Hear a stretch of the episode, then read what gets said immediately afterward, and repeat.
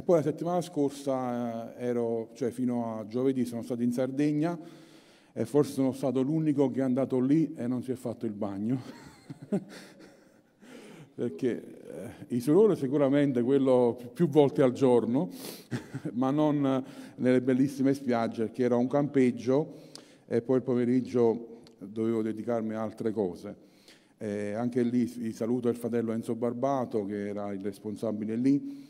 E quando sono tornato in aeroporto per ritornare a Napoli, eh, purtroppo non c'era nessuno che poteva accompagnarmi, quindi ho dovuto eh, prendere il pullman e il pullman partiva molto presto rispetto all'orario di partenza che era alle 9.30 di sera, 21.30 dell'aereo. Quindi sono arrivato in aeroporto quasi 3-4 ore prima, 3 ore e mezza, e niente, ho trovato un angolino, mi sono messo lì e volevo rilassarmi un po', vedere un po' qualche film, sapete, ammazzare un po' il tempo nell'attesa che mi chiamavano per entrare in aereo. E mentre stavo un po' su Instagram, passando qui e lì, eh, sapete queste clip eh, di, di, pochi secondi che a volte sono dei, um, dei, dei piccoli riassunti no, delle predicazioni e c'era, uh, non so manco come sia arrivato sul cellulare, comunque era una predicazione di Mike Bickle, che è il fondatore della casa di preghiera di Kansas City, che ha fatto una decina di anni fa. E non so come era stata riproposta. Non... E, e lui parlava del Tribunale di Cristo. E io stavo lì nell'aeroporto, ho sentito questa cosa che era tipo 30 secondi e poi sono andato, eh, mi ricordavo il passaggio dove questo termine viene usato, sono un paio, sono andato a prenderlo in aeroporto col cellulare, ho messo la Bibbia, secondo Corinzi lo leggeremo tra poco, e ho avuto un'esperienza molto particolare col Signore, lì nell'aeroporto. Ehm, Qualcuno forse mi aveva preso per pazzo perché erano pieni gli aeroporti, tutti gli aeroporti oggi sono molto pieni, tra chi parte per lavoro, chi per vacanza. Ehm, però vi lascio un attimo così e vi racconto poi dell'esperienza quando arriviamo al punto. Quindi il titolo di stamattina è proprio questo, il Tribunale di Cristo. Voi mi conoscete abbastanza e sapete che molte delle mie predicazioni, anche l'ultima che ho fatto, io parlo spesso di Dio come amore. Abbiamo parlato, vi ricordate l'ultima volta che ho predicato, che Dio è un padre. Abbiamo enfatizzato la sua grande misericordia, il fatto che Lui corre verso di noi. Abbiamo enfatizzato che è Lui il primo ad agire, è Lui che a volte ci rincorre, ci prende, è Lui che ci ha cercato quando noi non lo volevamo eh, cercare, Lui che ci abbraccia, ci bacia, vi ricordate no? tutte queste cose? Ecco, mantenetele in testa perché oggi parleremo di un altro aspetto di Dio che è altrettanto importante e che comprende ed è inserito nel suo amore, perché un perfetto amore senza una perfetta giustizia non è tale. E Dio è perfettamente amore, ma anche perfettamente giusto. Perché essere una persona che ama senza essere una persona che dice cose giuste o fa cose giuste non è vero amore, è un amore falsato, è un amore mischiato. Dio è fortemente giusto, è perfettamente giusto come lo è perfettamente amore, come è perfettamente santo. Il suo amore è infinito, ma anche la sua giustizia e un giorno lui dovrà valutare l'operato di ognuno di noi. E la Bibbia ci parla di due momenti di giudizio. Sono due momenti futuri, ma non tanto lontani come quando possiamo immaginare. Perché sono momenti di cui la Bibbia parla molto chiaramente, in modo particolare dell'Apostolo Paolo, ma non solo e li vedremo brevemente questa mattina che sono temi abbastanza lunghi, ma abbiamo il grande trono bianco e l'altro è quello dove ci soffermeremo di più, parleremo di entrambi, ma ci soffermeremo di più sul secondo, che è il tribunale di Cristo. Il primo è il grande trono bianco e il secondo è il tribunale di Cristo. Molti studiosi sono d'accordo, e anche io, leggendo le scritture, che il primo è per i non credenti e il secondo è per i credenti.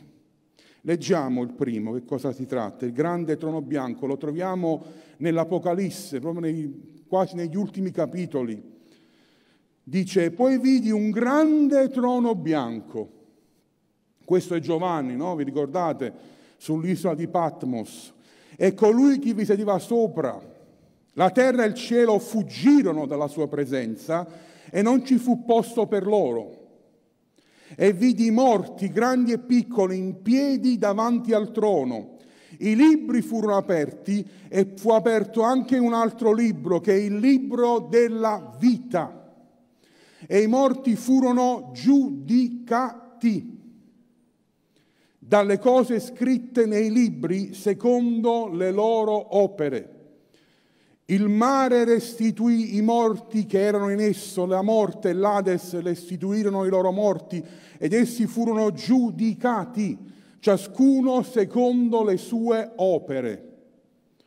Poi la morte e l'Ades furono gettati nello stagno di fuoco, questa è la morte seconda, cioè lo stagno di fuoco, e attenzione a questo verso, e se qualcuno non fu trovato scritto nel libro della vita, fu gettato nello stagno di fuoco. Amico, amica, non ti voglio spaventare, ma questa è una realtà. Un giorno tutti noi, e anche noi credenti, ma fra poco ci arriviamo, compariremo davanti al tribunale del Signore. Se arrivi davanti al trono bianco è finita per te. Non c'è più altra opportunità. Se arrivi davanti al trono bianco non è la scelta del cielo o del, dell'inferno. Se arrivi davanti al trono bianco è l'inferno. Mi state comprendendo? Un giorno vicino lontano, che sarà o il ritorno di Gesù o la tua morte, non so quale verrà prima, solo il Signore lo sa, Dovrai comparire se non accetti il Signore di Gesù oggi nella tua vita davanti a questo trono e non ci saranno scuse che tengono, perché Dio giudicherà tutte le nostre parole, tutte le nostre azioni, tutte le nostre intenzioni e ancora più sottile, tutte le nostre motivazioni, perché possiamo fare anche cose buone ma con motivazioni sbagliate. Infatti, uno dei passaggi forse più tristi della scrittura è quando questi uomini che si pensavano di essere credenti si trovano davanti al tribunale bianco e dicono Signore noi abbiamo fatto questo, questo e quell'altro e dicono cose che noi riteniamo spirituali. Abbiamo fatto miracoli, abbiamo parlato del tuo nome e Dio dice a loro, Gesù dice a loro, io non vi conosco perché molto probabilmente, sono d'accordo la maggior parte dei studiosi, che le opere che avevano fatto erano motivate da ambizioni personali e non per l'avanzamento del regno di Dio e quindi Dio non li conosce. Il trono bianco, fratelli e sorelle, fa paura.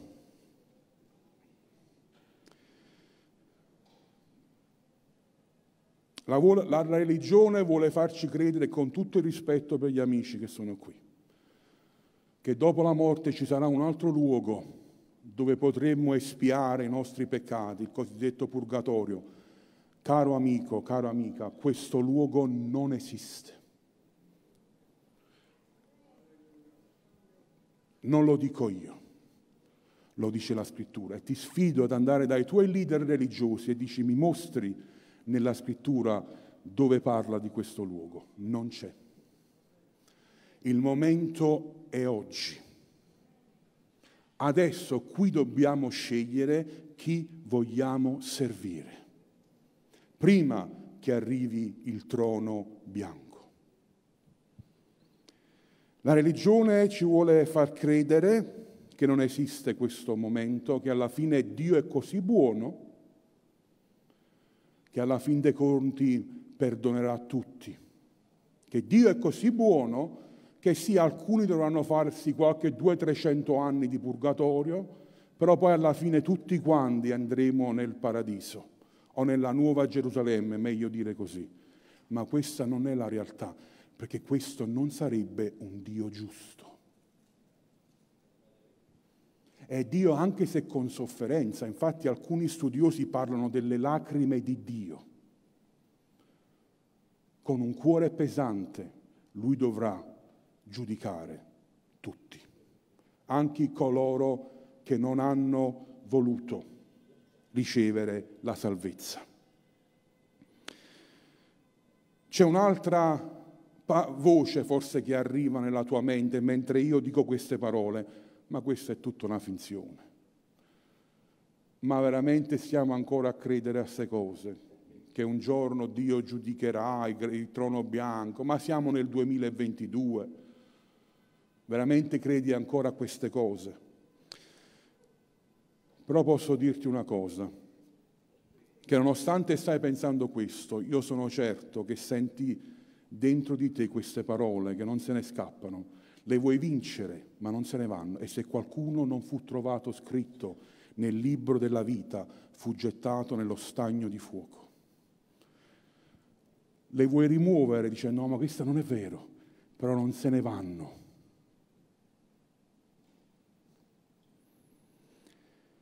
La buona notizia è che non è ancora quel momento. La buona notizia è che non stiamo davanti al trono bianco del Signore. La buona notizia, amico, amica, che sei qui per le prime volte, o fratello e sorella che ti sei allontanato dal Signore, perché voglio dirtelo chiaramente, noi come Chiesa crediamo che la salvezza si può perdere. Non è una cosa che perdi da un giorno all'altro, da un minuto all'altro, un giorno ce l'hai, un giorno ce l'ha, non è così. Il nostro nome non è scritto a matita nel libro della vita, assolutamente, non è che Dio cancella e scrive, però vogliamo dirti che se ti lasci andare, se ti continui nel peccato, se ti allontani dal Signore, nessuno ti può garantire. Questa scelta va fatta oggi e non domani, perché il nostro tempo non ci appartiene.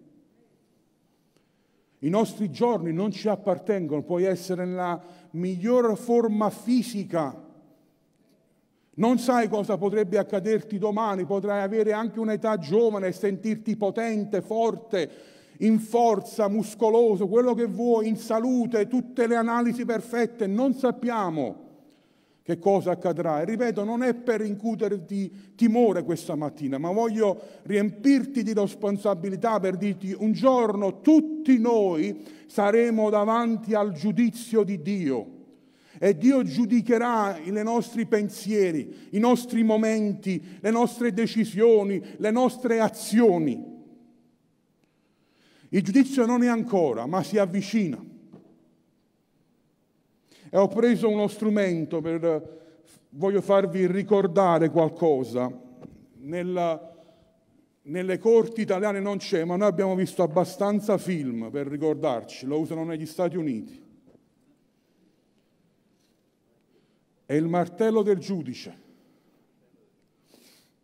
E se avete visto, e sicuramente visto i film americani, si fa tutto, si fa tutta la situazione, si ascoltano le prove, gli avvocati portano tutte le situazioni, si intervistano tutti quelli che sono stati coinvolti e si fa questo e quell'altro. Può andare avanti anche per giorni, settimane, anni, però arriva un momento che poi il giudice dà la sentenza e una volta che batte, una volta che batte sopra al martello dando il giudizio non c'è niente più che può essere fatto.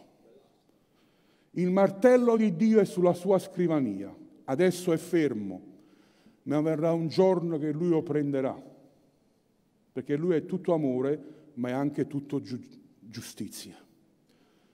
E quando il colpo sarà dato, non c'è verso per tornare indietro. Signore, ma...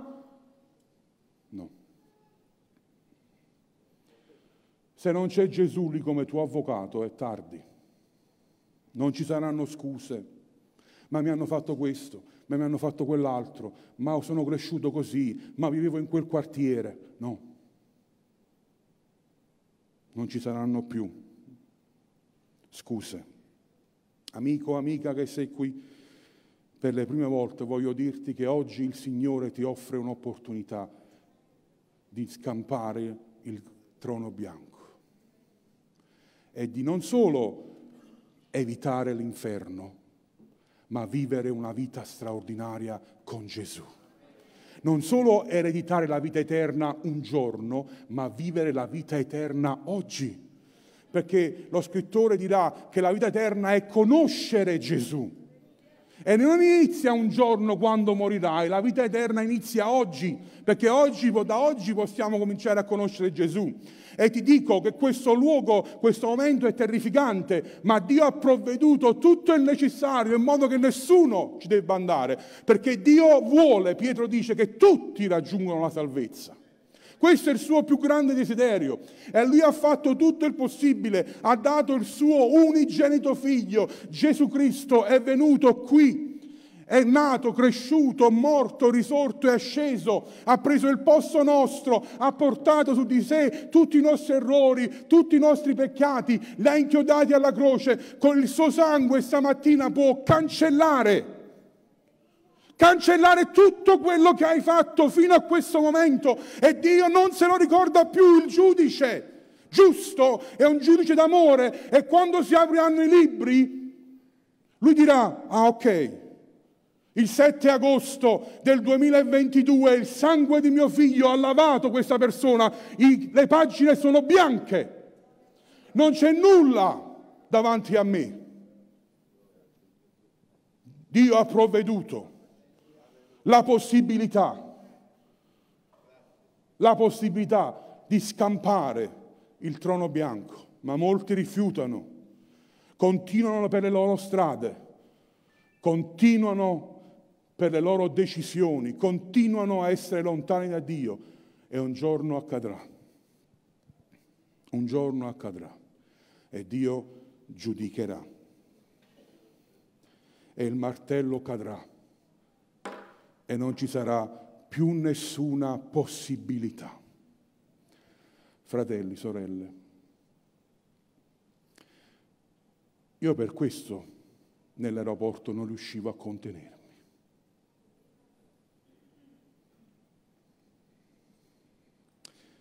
Veniamo a noi, perché qui siamo la maggior parte credenti. Noi per il sangue dell'agnello abbiamo scampato il trono bianco, ma nessuno scamperà il tribunale di Cristo. Leggiamo. Secondo Corinzi 5.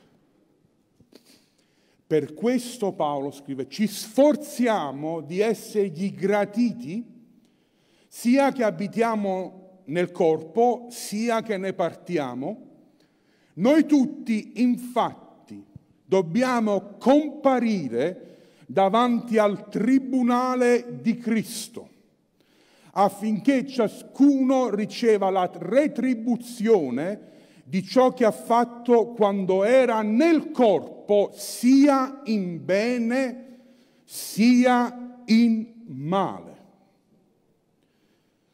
Il secondo momento di giudizio, non so se saranno nello stesso momento, non so quando saranno, questo non ci è dato, ma Paolo lo chiama il tribunale di Cristo. Questo non è un momento per i non credenti, come vi ho detto, questo è un momento per i figli di Dio, per i credenti. Non è un momento di decisione tra Nuova Gerusalemme, paradiso, vita eterna o inferno, non è questo ma è un momento di valutazione delle nostre opere. Voglio fare una precisazione importante. Noi non siamo salvati per opere, questo l'abbiamo detto un milione di volte ed è buono che ce lo ricordiamo. La nostra salvezza è solamente per grazia e per grazia ricevuta. La nostra espiazione non ce la siamo guadagnati, è Dio che ce l'ha regalata in Cristo Gesù però c'è un'altra cosa che non ci dobbiamo dimenticare, che la grazia ci potenzia per fare le opere che Dio ha già preparato per noi. E noi siamo responsabili di questo. Il Tribunale di Cristo è una valutazione di quello che abbiamo fatto in questo tempo nel nostro corpo, su questa terra, di quello che Dio ci ha dato. Tu non sarai responsabile di quello che non hai avuto. sarai responsabile di quello che hai avuto. Per questo molte volte da questi pulpiti si, si dice non correte cadrete, che chi viene qua dietro è più responsabile perché più hai avuto, più sei responsabile e più devi dar conto al Signore. Molti corrono, non si rendono conto che se più rivelazione hai avuto della parola, più sei responsabile di quello che ne farai.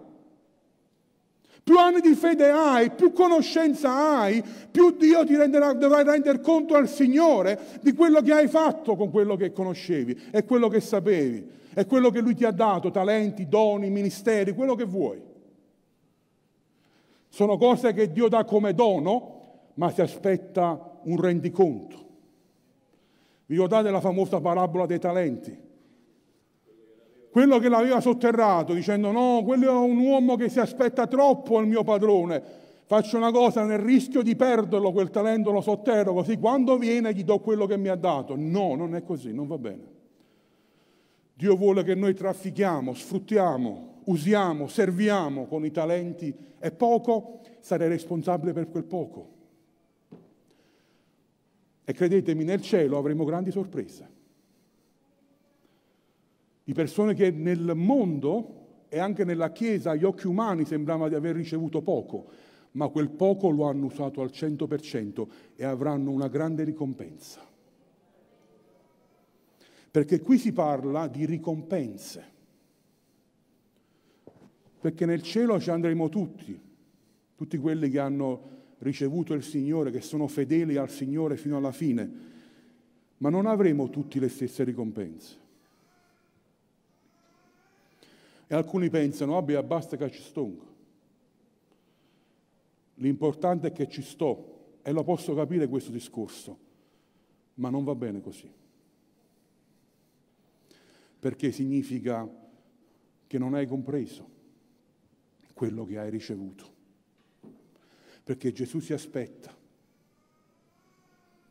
E le ricompense non sono cose come le consideriamo noi su questa terra. Non sono io avrò delle cose rispetto a te, o sarò più ricco di te, o sarò più grande di te. Non stiamo parlando di questo, ma molti studiosi sono, sono d'accordo che si, chiama, si, si parla di più grandi responsabilità nel mondo a venire e alcuni dicono anche una vicinanza più vicino al Signore. Io ci voglio stare, ma voglio essere anche più vicino possibile. Non operiamo per essere salvati, ma perché siamo salvati, operiamo. E le opere sono il frutto della salvezza. Non ci salvano, questo penso che è chiaro, no? c'è, c'è stata fatta una riforma su questo, ma la salvezza, la grazia produce in noi quel potenziale per servire il Signore. Romani anche Paolo parlerà del tribunale di Dio, ma stiamo parlando della stessa cosa, ma tu perché giudichi tuo fratello? E anche tu perché disprezzi tuo fratello? Perché tutti compariremo, vedete il tutti due volte, davanti al tribunale di Dio. Infatti sta scritto, come è vero che vivo, dice il Signore, ogni ginocchio si piegherà davanti a me e ogni lingua darà gloria a Dio. Quindi ciascuno di noi renderà conto di se stesso a chi? Agli anziani, ai diaconi, ai pastori, a Dio. La parola usata è la parola bema, che vuol dire proprio tribunale o sedia di giudizio, dove ecco, nell'immaginario, ne, scusate, non nell'immaginario, nella metafora che Paolo sta usando, che comprendevano molto bene sia i romani che quelli che vivevano a Corinto, perché stesso Paolo negli atti comparirà davanti ai Bema, cioè ai tribunali. Ricordate, molte volte lui fu arrestato, fu portato davanti ai governatori, davanti a Cesare per essere giudicato e lui diceva anche io sono stato davanti a questi bema, questi tribunali, dove cosa succede? Viene valutata l'operato, quello che hai fatto, se è giusto o sbagliato, prima di ricevere una condanna, no? Anche nel nostro ordinamento giuridico è così. Devono provare, ci devono essere prove concrete che tu hai fatto quella medesima cosa, devono essere testimoni, video, DNA, si usano tutti i metodi per capire ci stavi tu, l'hai fatto tu. E persone possono portare i cosiddetti alibi per dire no, io non ero presente a quell'ora, in quel momento era un'altra parte, l'avvocato alle prove, eccetera, eccetera. Quindi c'è tutto un tribunale, c'è tutto un momento dove si va a valutare il nostro operato. Ma entrambi i versi parlano di comparire davanti al Tribunale di Cristo, parlano che tutti noi lo faremo e parlano di due cose. Uno per la retribuzione, la ricompensa di quello che abbiamo fatto e un altro è per rendere conto di noi stessi, di quello che abbiamo ricevuto. La parola che voglio che vi rimane questa mattina è questo, che il tribunale di Cristo è la valutazione finale delle nostre vite.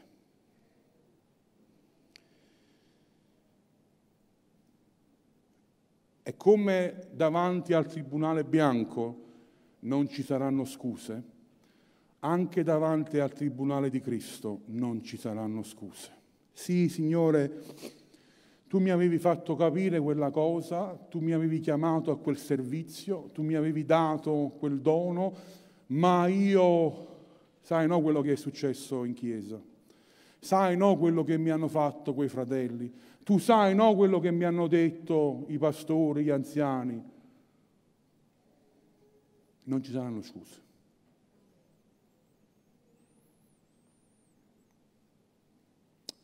Che cosa hai fatto? Con quello che ti ho dato. Malachia ci ricorda che un libro è stato scritto davanti a lui. Queste sono metafore per farci comprendere, non è che Dio ha una memoria corta e ha bisogno di scriversi le cose, ma è farci comprendere a noi per conservare il ricordo di quelli che temono il Signore e rispettano il suo nome. Essi saranno nel giorno che io preparo la mia proprietà particolare, dice il Signore degli eserciti. Io li risparmierò come uno risparmia il figlio che lo serve voi vedrete di nuovo la differenza che fra tra il giusto e l'empio, fra colui che serve Dio e colui che non lo serve. Il Signore ha un libro, non solo dove sono scritti i nomi per la salvezza, ma coloro che hanno fatto la differenza coloro che hanno temuto il Signore. Infatti in secondo Corinzi, ve lo leggo solo io, che dove sta scritto il Tribunale di Cristo, Paolo continua e dice, consapevoli di, dunque del timore che si deve al Signore, cerchiamo di convincere gli uomini. E Dio ci conosce a fondo. Proprio perché dobbiamo andare tutti davanti al tribunale di Cristo e Dio ha un libro dove sta scritto tutto quello che abbiamo fatto, di quelli che temono il Signore, dove Lui valuterà. Io nel timore di Dio non è una paura, ma una forte riverenza del Signore, della sua grandezza, della sua maestà e di quello che ha fatto. Io voglio dirvi, carissimi, di Corinto, e lo dice a noi, carissimi Giuliano, l'Apostolo Paolo, nel timore di Dio, a convincervi a servire il Signore. Perché quel giorno non vi presenterete a mani vuote.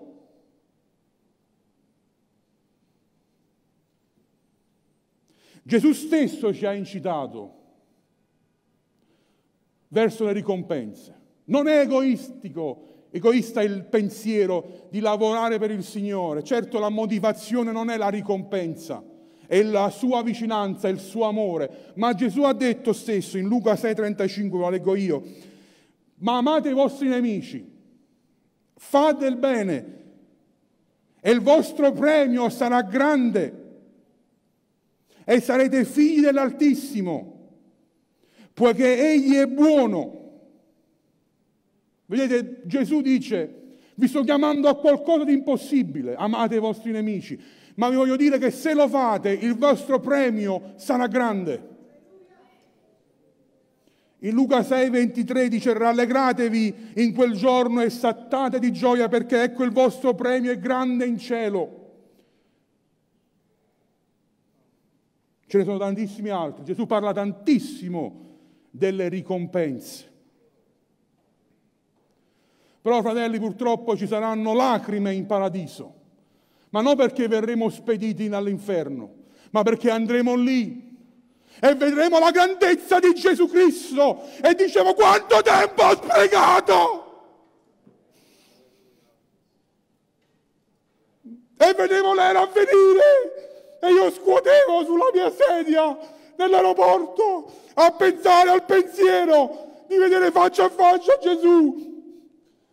E quante cose che si potevano fare e non sono state fatte.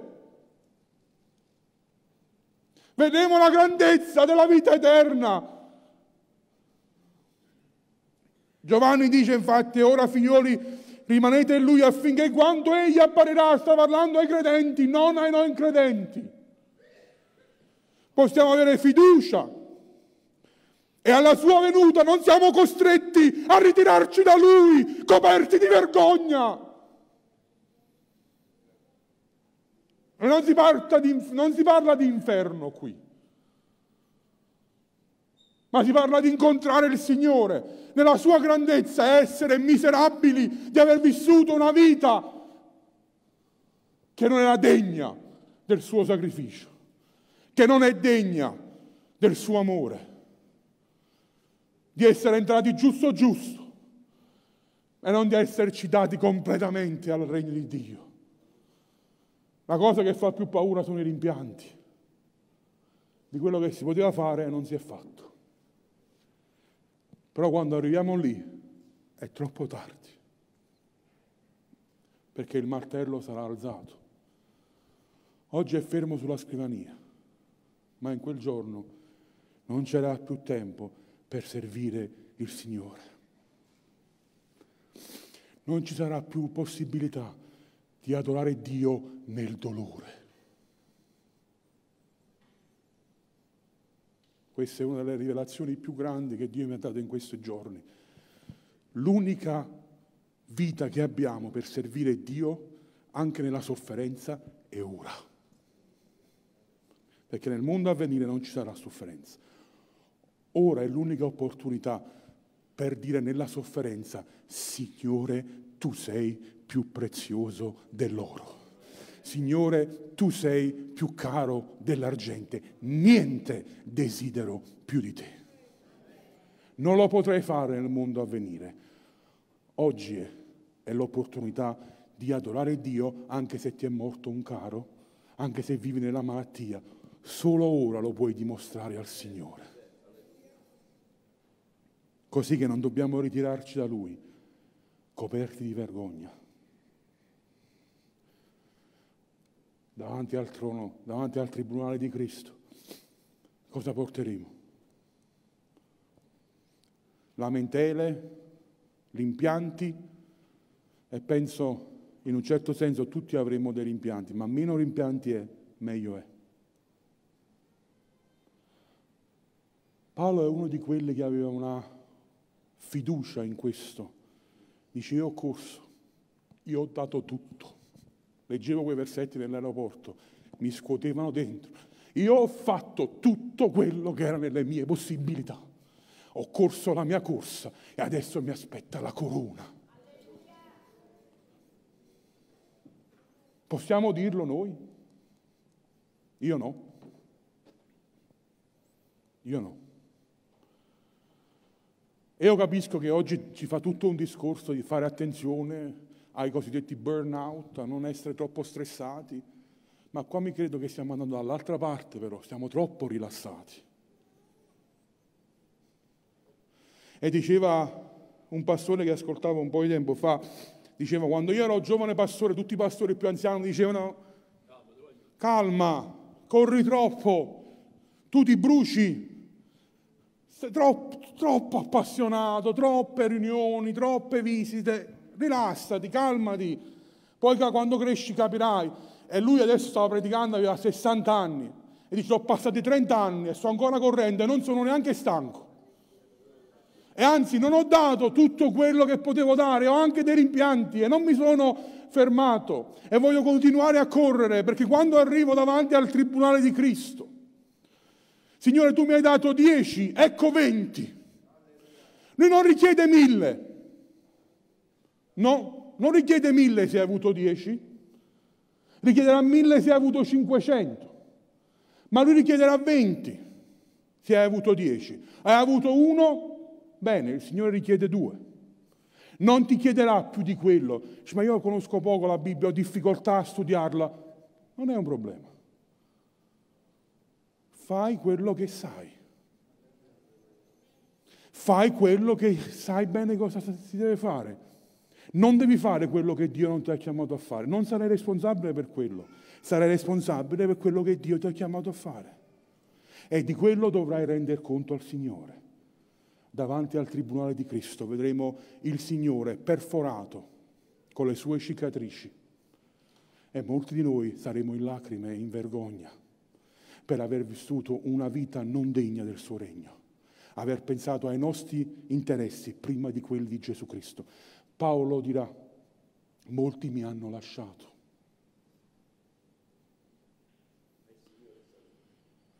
Molti mi hanno lasciato. Ci sono pochi come Timoteo,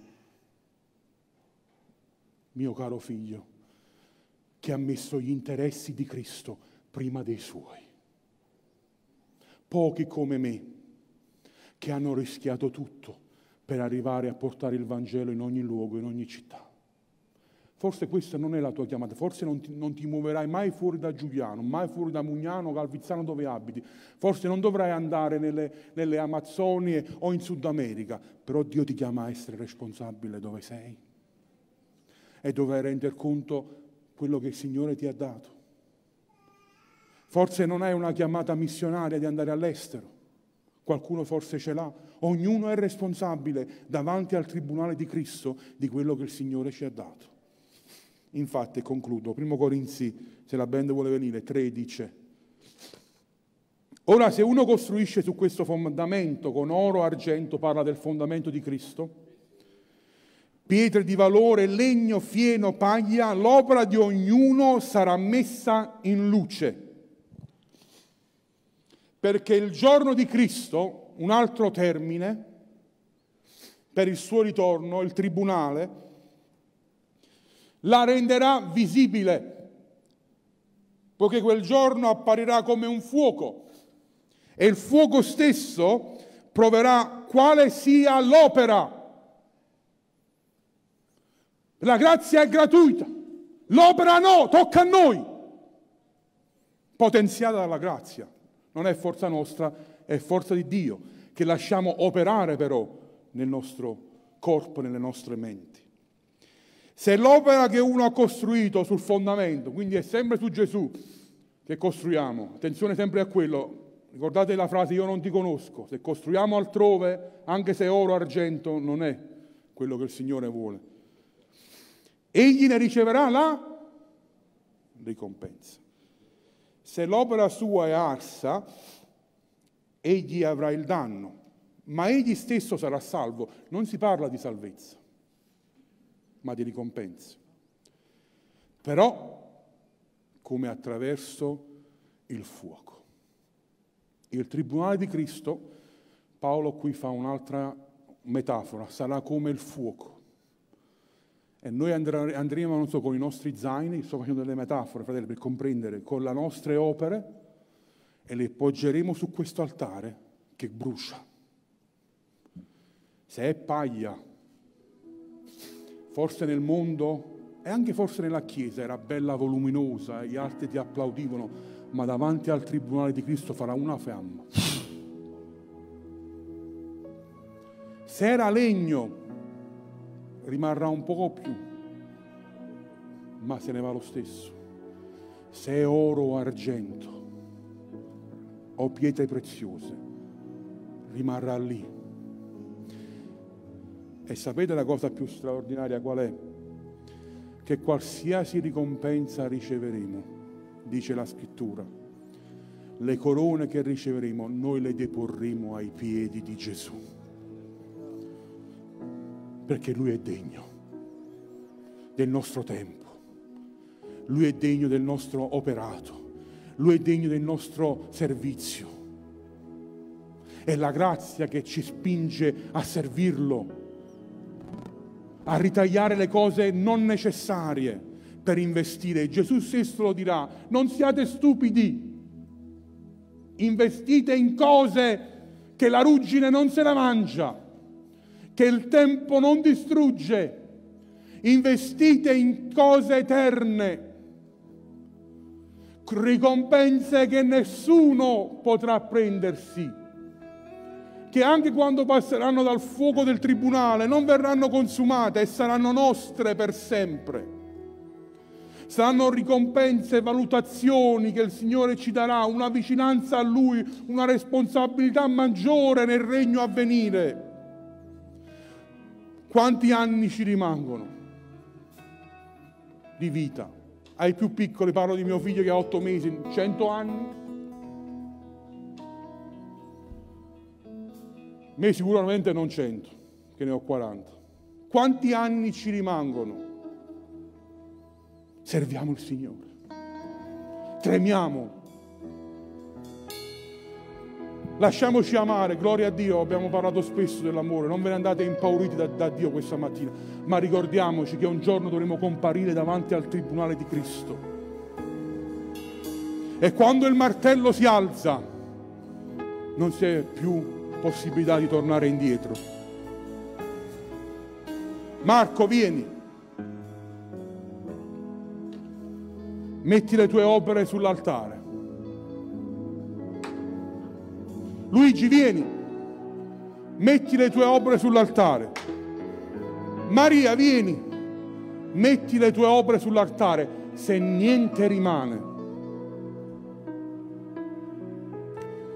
andremo con il Signore, ma ci saranno lacrime in paradiso.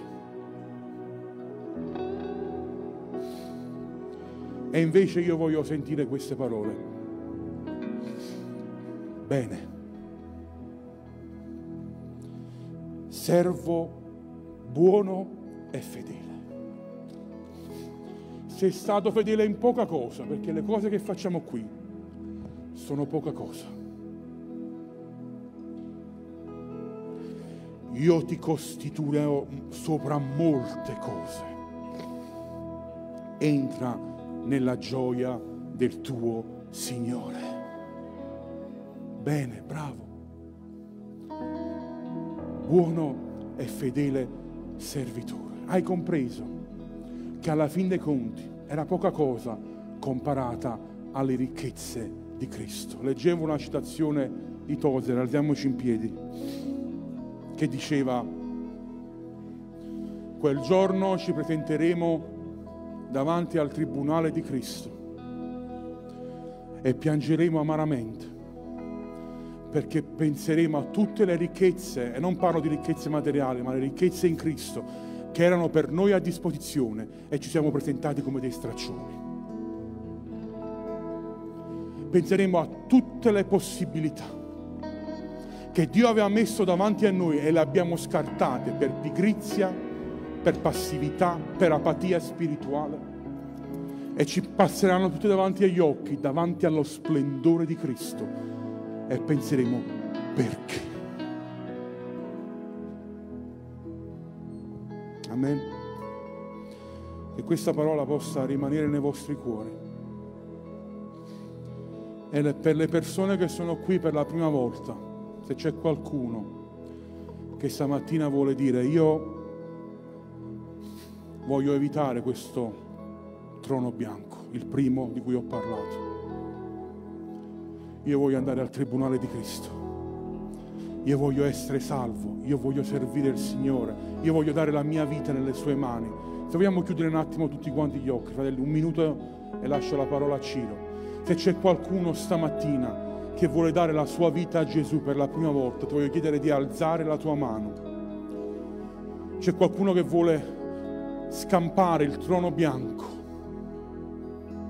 e dare la sua vita. Amen, ho visto. C'è qualcun altro che vuole dare la sua vita a Gesù e riceverlo come padre. E da questo momento in poi la Bibbia dice che tu hai un avvocato verso il Padre. Gesù Cristo in persona, il migliore dei migliori. È Lui che ti giustifica, è Lui che ti perdona, è Lui che ti lava. Dio ti benedica. Per tutti i fratelli e le sorelle invece, fratelli, nessuna chiamata avanti, ma una riflessione profonda nei nostri cuori. Come l'ho vissuta io in, quei, in quelle tre ore lì nell'aeroporto. Scuotendo al timore di Dio e di quel giorno che lo incontreremo faccia a faccia. Giovanni quando lo vide, fratelli, in Apocalisse, Giovanni che aveva camminato con Gesù che aveva appoggiato petto, la tua testa sul petto, quando lo vide cadde a terra come morto, dice la Bibbia. Quando lo vedremo, cosa porteremo? Io, Signore, voglio portare oro, argento. E non stiamo parlando per gli amici qui, non stiamo parlando di ricchezze, perché ognuno lasceremo tutti i nostri conti in banca rimangono qui, ma cose fatte per l'eternità. Quello per Dio è oro e argento. E che la vostra preghiera possa essere come la mia nell'aeroporto, ripetendo le, le parole di un grande uomo di Dio. Signore, scolpisci l'eternità nei miei occhi.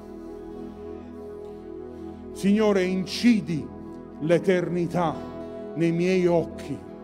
Che ogni nostro fare, che ogni nostro dire possa rispecchiare quel giorno che saremo davanti al tribunale di Cristo. Dio ci benedica.